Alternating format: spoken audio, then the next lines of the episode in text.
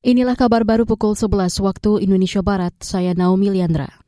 Presiden Joko Widodo mengatakan lawatannya kemarin ke Ukraina dan bertemu Presiden Volodymyr Zelensky merupakan perwujudan kepedulian Indonesia terhadap Ukraina. Dalam pertemuan itu, Jokowi menyampaikan empat poin dukungan perdamaian, di antaranya menegaskan pentingnya posisi Indonesia terhadap penghormatan kedaulatan dan integritas wilayah. Indonesia juga menawarkan diri membawa pesan dari Presiden Zelensky untuk Presiden Rusia Vladimir Putin dan menyampaikan undangan langsung agar Ukraina berpartisipasi di KTT G20 bulan depan. Zelensky mengapresiasi upaya Jokowi dan berharap Indonesia mendukung rekonstruksi di Ukraina pasca perang.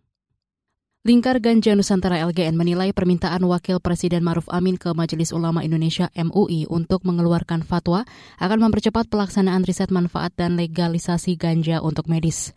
Pendiri LGN Dira Narayana mengapresiasi sikap pemerintah yang semakin terbuka terhadap peluang pemanfaatan ganja fatwa resmi dari MUI itu akan sangat mendorong percepatan agenda penelitian ganja medis.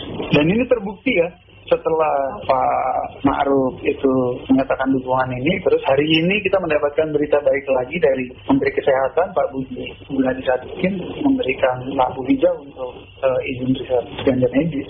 Itu tadi pendiri Lingkar Ganja Nusantara Dira Narayana. Sementara itu, Ketua MUI Bidang Fatwa Asroruniam menegaskan MUI akan mengkaji komprehensif dan holistik terhadap perspektif keagamaan maupun kemaslahatan umat secara umum. Hal itu ia sampaikan merespon permintaan Wakil Presiden Maruf Amin. Demikian kabar baru KBR, saya Naomi Liandra undur diri.